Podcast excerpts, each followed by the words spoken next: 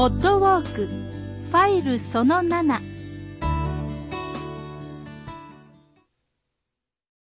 さて皆さん宝生館ミュージアム満喫されましたでしょうか？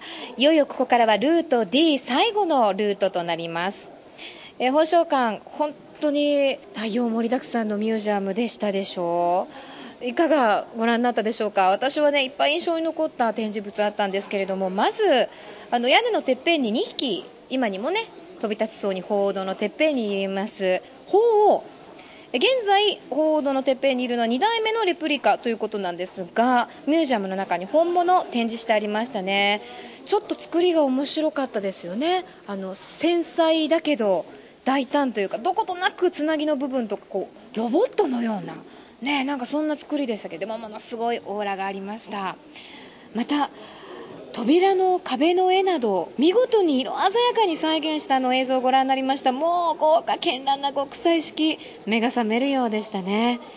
えそして最後に立ち寄りになりましたでしょうか。ミュージアムショップ報道内に施されたの文様をモチーフにしたグッズね。ハンカチとかレターセットしおり文具。ついついいろいろ買い物をしちゃうようなちょっと友達に自慢したくなるグッズがたくさん揃ってましたね。さあそして出口右方向前方にはですね国宝の梵鐘が見えますか？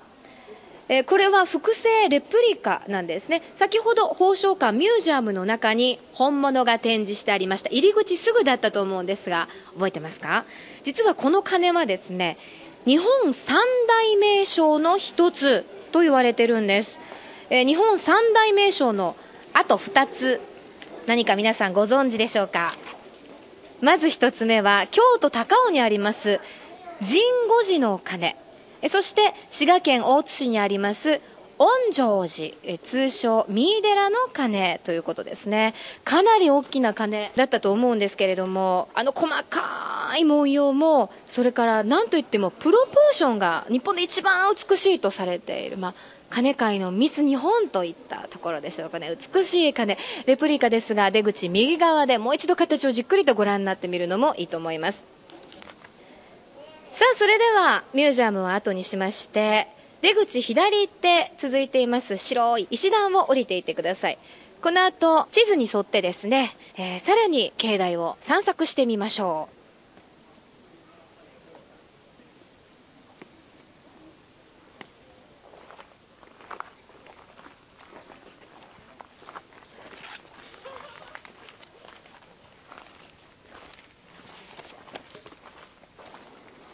さあそれでは左手に浄土院を見ながら地図に沿ってゆっくりと散策してまいりましょう。右手にはあちょうどここは平等院鳳凰堂の真裏に当たるところですね。尻尾の先っぽのとこが見えておりますけれども奥行きもかなりあることがぐるっと回ってみると分かりますよね。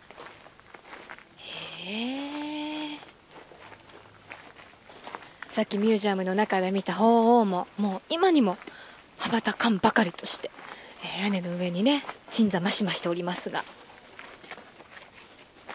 さあお池の周りをぐるっと回って、えー左手に瓦屋根が続いておりますが本当にもう平等院の中には数々のお寺などがですねちょうど鳳凰堂を取り囲むように存在しています。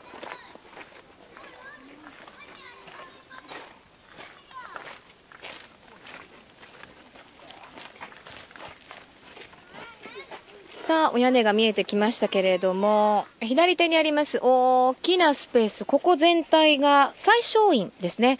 で左手に見えております門に不動堂と書いてありますが入り口すぐ見えているのがその最小院の不動堂です。不動明を本尊とする最小院の本堂ということですね。えその隣には地蔵堂があります。小さなお堂ですけれども地蔵菩薩座像をお祭りしています。また左手奥に行きますと塔が見えますか？源頼政のお墓です。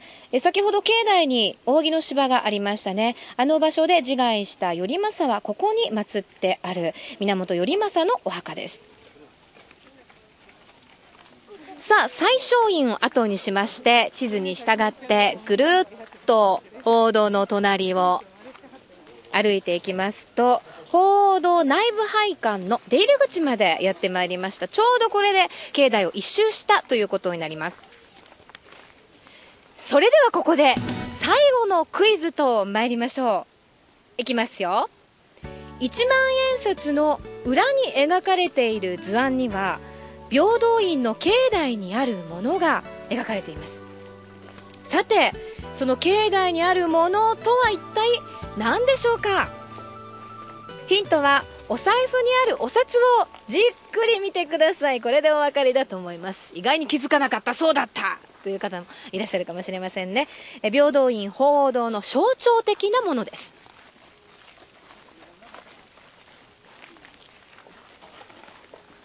はいもう分かりですね。答えは鳳凰です。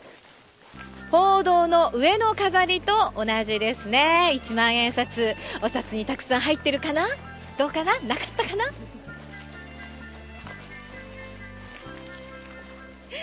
さあいかがでしたでしょうか？平等院報道。ゆったりと歩きましたけれども素晴らしかったですね。50年にもわたって政権を握った頼道親子のもう優雅な本当にきらびやかな全盛期の映画がこの建物にぎゅっと凝縮されている現れているようでした。でも改めてこうやって見てみましてもですねあの美しさに本当に惚れ惚れいたします。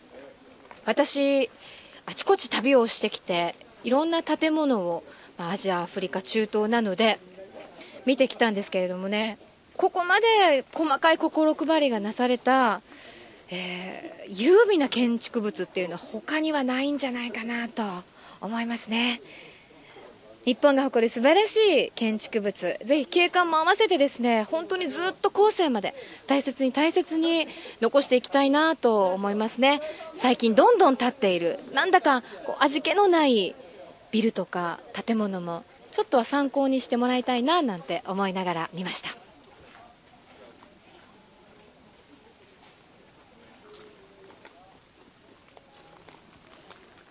はい。平等院表門まで戻ってきましたか、えここからも地図に沿って歩いてまいりましょう。平等院の参道へ行きます。うん。うん。もう香りがしてきましたね。お茶のいい香りがしてますよ。えー、宇治のお茶どころらしくお茶屋さんやお土産物屋さん甘味どころなどがずらーっと並んでいる通りですね。ああ本当に何でしょう。うん日本人でよかったって香りですねこれはね。ああしっかり吸って。そうそしてここからはもう食いしん坊にはたまらないストリートです。私なんかもう右見ても左見ても美味しそうなものばかりでですね。辛抱たまらんといった感じですけれどもね。甘いもの好きな方は、えー、ぜひゆったりと楽しんでください。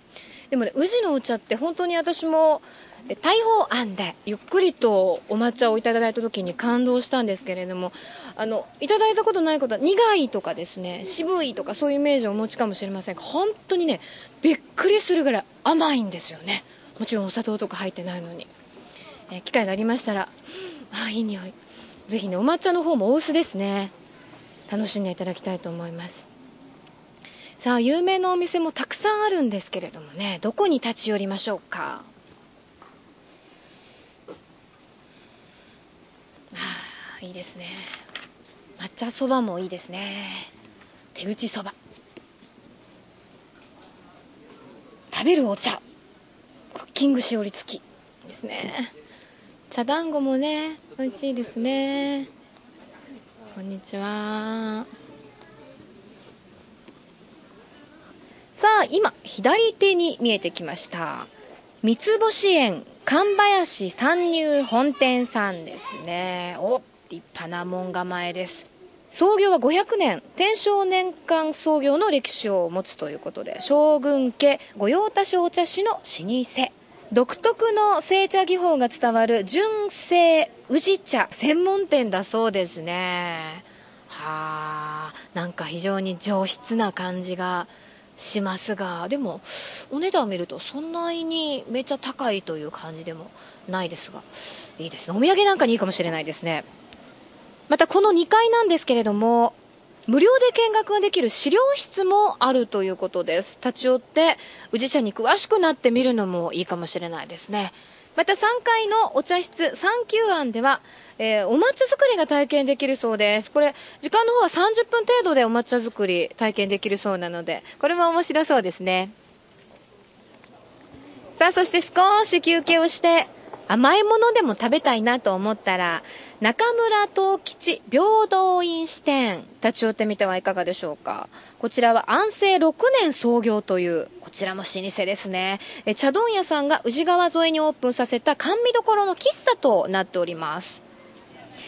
えそしてここはですね元は豪商菊屋久左衛門の別邸として宇治一番の絶景の地に税を尽くして建てられた菊屋万壁楼なんです。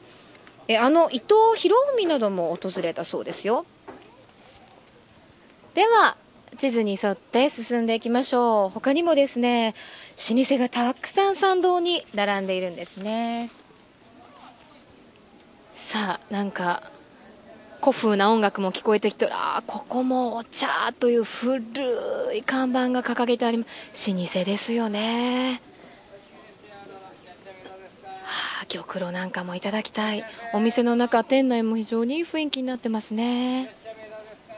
うん。冷やし飴。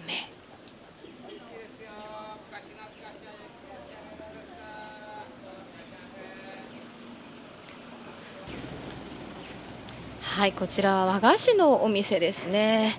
まあ宝石のような茶団子が美味しそう。ね。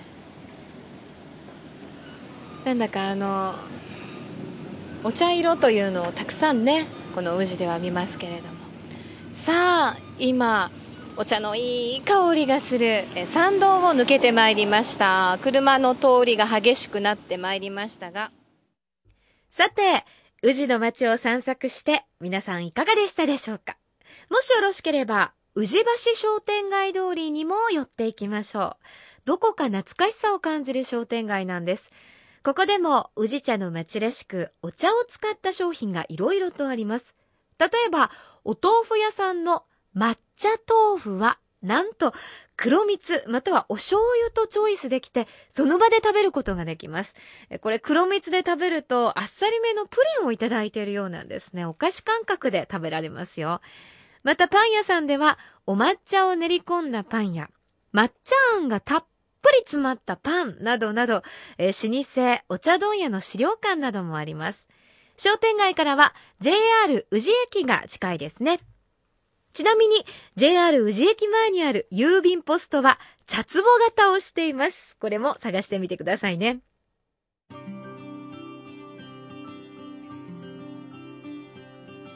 これでルート D は終了です。そして今日の宇治のコースもすべて無事終了。いかがでしたでしょうか、えー、皆さんお感じになることはそれぞれ終わりだと思いますけれども、私はそうですね。宇治改めてこうやって歩いてみますと、本当にしっとりとした風情のあるいい場所だなと。あの、貴族たちにとって骨休め、くつろぎの場だったというのも頷けますね。山があって、川があって、お寺があってあと歴史がある。もうこれだけで申し分ない気もします。そしてさらに精神の安らぎを求めた宗教的な場所でもあったというのも歩いてみて改めて何でしょう風情のある景色の中にもどこかこう寂しさが感じられるというかまさに浮世をイメージさせる連想してしまうそんなところですね。え紫式部がこの宇治を物語の締めに選んだのもこう主題が華やかな恋物語から粛清とか出家とか死など少し重たいものになっていくその場所に選んだのもなるほどとうなずけました。